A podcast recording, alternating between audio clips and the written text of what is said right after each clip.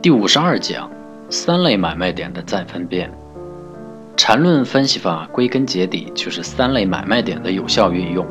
熟练运用三类买卖点，又需要对中枢级别有很清晰的认识，继而开始买卖点分析。三类买卖点归根结底都是第一类买卖点，只是级别不同。由于实际操作不能在级别上老是变来变去，容易把人搞晕，因此在同级别上操作才会出现一二三买卖点的顺序。当然，最充分的操作。就是按分比的买卖点，这样所有波动的最细微波动都可以把握了。但这在实际中是不可能的，人需要反应的时间有交易成本，因此忽略掉某些波动，按更大的级别操作，就是客观条件的必然要求。第一类买卖点就是该级别的背驰点，这足以应付大多数的情况。但有一种情况是不可以的，就是一直反复强调的小级别转大级别的情况。为什么？因为当小级别背驰时不触及该级别的第一类买卖点，所以就无需操作。对这种情况，就需要第二类买卖点来补充。该买卖点不是专门针对这小转大情况的。一般说，一次级别向下后一次级别向上，如果不创新高或盘整背驰。都能构成第二类卖点，而买点的情况反过来就是了。所以，在有第一类买卖点的情况下，第一类买卖点是最佳的，第二类只是一个补充。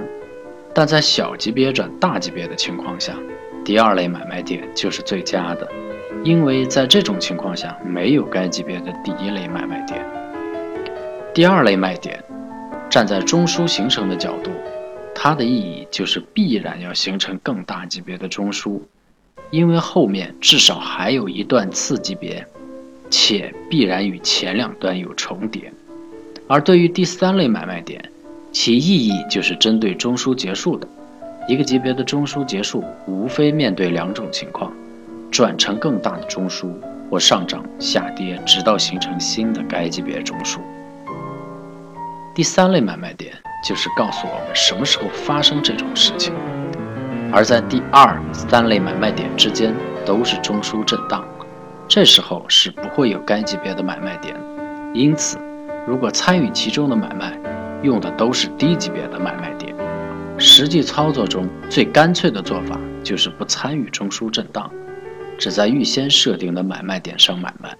但对于大资金来说，或者对于有足够操作时间和熟练度的资金来说，中枢震荡当然是可以参与的，而且如果中枢级别足够，其产生的利润往往更大而且稳定。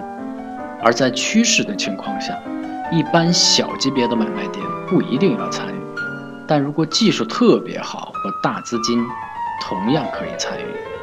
这只是为了提高资金的利用率，加快成本变零。或者增加筹码的过程，当然，这种小级别的参与就与该级别能容纳的资金量有关，这就涉及到仓位调配控制的问题了。